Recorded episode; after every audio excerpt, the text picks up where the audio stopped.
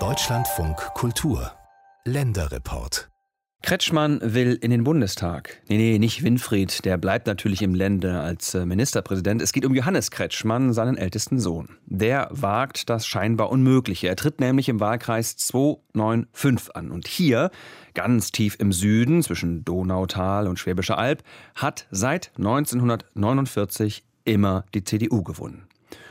Und Johannes Kretschmann ist wie sein Vater bei den Grünen.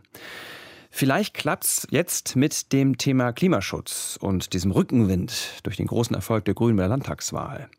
Vielleicht kommt es wirklich am 26. September zu dieser kleinen Revolution und zum ersten Mal ein Grüner von diesem Wahlkreis hier in den Bundestag. Unsere Landeskorrespondentin Katharina Thoms war mit Johannes Kretschmann in seinem Wahlkreis und seinem Heimatdorf unterwegs.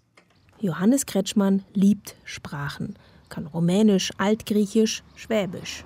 Sprache ist ja irgendwie der Ursprung von allem wahrscheinlich auch von Identität. Der Mann mit Hornbrille und dem Wuschelkopf ist nicht nur Bundestagskandidat der Grünen, sondern auch Linguist, geprüfter Dialektologe. Und dann habe ich das kultiviert. Allein drei Arten Schwäbisch hat er drauf. Klimaschutz, das ist ja eine Krise, die findet ja allein in der Wirklichkeit statt. Das Honoratioren-Schwäbisch. In seinen politischen Reden für die Grünen kombiniert er es mit einer altertümlichen Sprache, wie bei seiner Bewerbungsrede auf dem Parteitag im April lassen wir uns von Delphis scharfsichtigem Adler nordwärts tragen nach Transnistrien. Es ist vielleicht auch ein Stück weit ein bisschen Provokation manchmal, aber ich habe halt vor allem auch gemerkt, es funktioniert. Und der 42-Jährige kann auch sein Dorf Schwäbisch auspacken. Ich kann bloß Angebote machen, ich kann schwätzen mit der Lady, ich kann hier oben auf der Schwäbischen Alb, in der kleinen Stadt Messstetten, passt das. Schon freut mich. Ist gut. CDU-Bürgermeister Frank Schroft empfängt Kretschmann im großen Rathaussaal. Der Grüne im schwarzen Anzug mit Weste, schwarzer Hut mit breiter Krempe und eine altmodische schwarze Kordel um den Hals. Sein Outfit für die Öffentlichkeit. Er besucht gerade viele Unternehmen und Stadtoberhäupter, fast alle von der CDU. Kretschmann will seinen Wahlkreis jetzt mal komplett kennenlernen. Ich kenne mich nicht aus. Ein wenig vom anderen Schlag auf der Alp, wie bei uns im Donautal. Das merkt man dann auch. Das Donautal, Sigmaringen, wo Johannes Kretschmann aufgewachsen ist. Aber Bürgermeister Frank Schroft erklärt ihm gern, was Messstetten ausmacht, was es braucht. Es geht um die leerstehende Bundeswehrkaserne, Umgehungsstraßen, ein Ärztehaus. Ein Thema, das uns sehr stark äh, bewegt, ja, auch nicht erst seit gestern, äh, nämlich die Sicherstellung der ärztlichen Versorgung. Äh, Und natürlich, wenn der Grüne da ist, geht es um Klimaschutz. Nichts Neues, aber es muss eben auch äh, umsetzbar sein und dort mangelt es äh, dann oftmals noch. Johannes Kretschmann schreibt mit Füllfederhalter fleißig mit. Seinem Wahlkreis geht es gut. Kaum Arbeitslose, viele erfolgreiche Mittelständler. Trotzdem begegnet Kretschmann das immer wieder. Die Sorge, dass den Leuten was genommen wird. Sollten die Grünen im Bund wirklich an die Regierung kommen. Er will auf keinen Fall die Menschen hier verschrecken, gibt sich pragmatisch. Für Klimaschutzprojekte braucht man eben auch Bündnispartner. Für einen ambitionierten Klimaschutz braucht man Mehrheiten. Die hat man teilweise oder man hat sie auf dem Papier. Aber Klimaschutz gibt es ja nur in der Wirklichkeit. Aber trotzdem ist das, was dazu führt, ein politischer Konflikt, dass man eben in den Kommunen gucken muss, wie viel Geld stellen wir für den Klimaschutz bereit. Und dann bin ich halt auch ein Kommunalpolitiker. Das ist eine gute Impfung für sowas. Ja. Kretschmann sitzt seit sieben Jahren im Kreistag von Sigmaringen, ist dort inzwischen Chef der Grünen Fraktion, hinter CDU und Freien Wählern. Die Grünen kämpfen im Kreis zu acht für mehr Photovoltaik auf Dächern oder gegen eine neue Kalkgrube in der Region.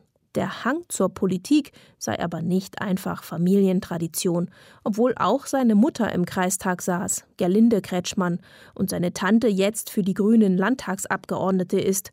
Und, naja, der Vater gerade zum dritten Mal in Baden-Württemberg für die Grünen zum Ministerpräsidenten gewählt worden ist. Ich kann mich noch erinnern, beim Bürgerempfang, als Ihr Vater hier war, 2016 im Januar, da war ich gerade. Und natürlich, egal wo Johannes Kretschmann hinkommt, sein Vater Winfried ist irgendwie immer schon da gewesen. Ich muss gar nicht mehr wissen, wie Heus, äh, das kann ich ruhig vergessen, weil es mir mal gesagt wird, hier mit Ihrem Vater haben ja da schon da und so ein Zell. Also das ist für mich eigentlich auch äh, oft ziemlich künstlich. Aber es verfolgt mich auf Schritt und Tritt. So von wegen im Schatten des Vaters, Tritrat, Rulala.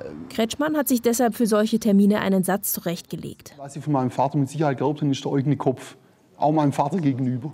Erklärt er dem Messstädter Bürgermeister Frank Schroff zum Abschied. Also, schöne Restwoche.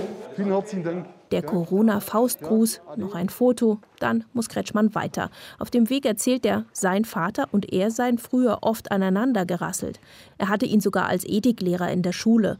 Heute suche er aber keinen Streit mehr. Also ich will das einfach nicht. Auch mein Vater soll, wenn er seinen Sohn sieht, jetzt nicht irgendwie denken, oh Back, jetzt hat er mir fünf Sachen auf dem Zettel. Ich meine, an denen schwätzen genug Leute schlau daher den ganzen Tag. Da brauche ich jetzt nicht der tausend Erste sein. Vater und Sohn klingen heute oft ähnlich. Auch der Sohn sucht Kompromisse, ist bei den Grünen eher in der Mitte zu Hause. Wir stehen für innovatives Wirtschaften für innovatives Wirtschaften, das unseren Wohlstand sichert. Über Gendersterne beim Sprechen kann er sich lange aufregen. Johannes Kretschmann betont aber lieber die Unterschiede zu seinem Vater. Ich grenze mich einfach dadurch ab, dass ich ein anderes Feld beackere, nämlich die Bundespolitik dann oder eben die Kommunalpolitik. Mein Vater ist Landespolitik. Sein Herzensthema ist eigentlich Osteuropa, eine neue Osterweiterung der EU. Damit im Wahlkampf durchzudringen in der schwäbischen Provinz ist eher schwierig. Kretschmann versucht es so. Aber natürlich ist es mit Europa so, das betrifft irgendwann die Leute auch. Deswegen nehme ich mich auch dem Thema an, weil ich das für enorm wichtig halte. Und letztendlich entscheidet da sich darüber, ob wir in Zukunft frei leben, ob wir in Freiheit leben. Nicht nur gegen den Kampf gegen den Klimawandel, sondern auch durch die Europapolitik. Für die Kandidatur bei der Bundestagswahl musste er sich bei den Grünen erstmal durchsetzen. Bisher war er kaum vernetzt in der Partei. Es reichte dann nur für Listenplatz 21.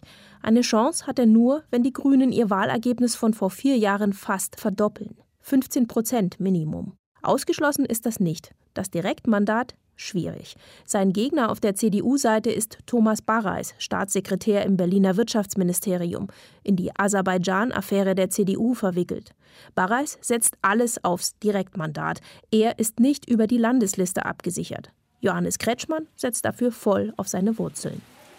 Sommerregen in Leitz. Gleich neben der Festhalle schlängelt sich die Donau durch Kretschmanns Heimatdorf bei Sigmaringen.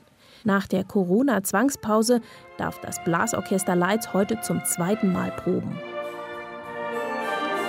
Kretschmann spielt hier Waldhorn, seit er ein kleiner Junge ist. Auch als er in Berlin war. Langzeitstudent, sagt er selbst. Dem Orchester blieb er treu. Yvonne Dreher spielt neben ihm das dritte Waldhorn und kennt ihn schon lange, findet ihn nett auf seine Art, sehr speziell. Nein, nein, der Johannes, ja, Sprichklopfer kann er schon, aber wir kommen gut aus. Und der, der Posaunist und Biobauer Bruno Stehle kennt ihn von klein auf. Der, der ist ja jetzt nicht im äh, handwerklichen Beruf tätig oder so, äh, sondern er ist halt, äh, hat eine lange Studienzeit gehabt und ist so gesehen Akademiker, aber trotzdem für uns alle keineswegs abgehoben oder sonst was. So ähnlich sehen es auch andere, sagen es aber lieber nicht ins Mikro. Kretschmann erfüllt offenbar nicht das schwäbische Ideal vom pausenlosen Arbeiten. Nach seinem Studium war er Online-Redakteur bei einem Schweizer Nachrichtenportal. Aktuell schreibt er noch an einem Roman. Johannes Kretschmann spielt mit dem Widerspruch, mit seinen Anzügen, seiner Sprache, dem Typ Künstler, Intellektueller, er sitzt aber trotzdem danach mit am Stammtisch, in dem Heimatdorf, aus dessen Enge er als Jugendlicher ganz schnell weg wollte und dann doch wieder zurückgekommen ist. Um jetzt vielleicht Bundespolitiker zu werden. Irgendwie kriegt es dadurch plötzlich neuen Sinn. Das ist eigentlich ganz schön. Also so eine gewisse Zerrissenheit plötzlich hat die einen Sinn. Dass ich eigentlich ein Landmensch bin, aber doch von der Großstadt nicht wegkomme. Ja, daraus ergibt sich jetzt plötzlich eine Möglichkeit die Möglichkeit, in den Bundestag zu kommen, nämlich Johannes Kretschmann, Sohn von Winfried, tritt für die Grünen in einem Wahlkreis an, den bislang immer die CDU gewonnen hat.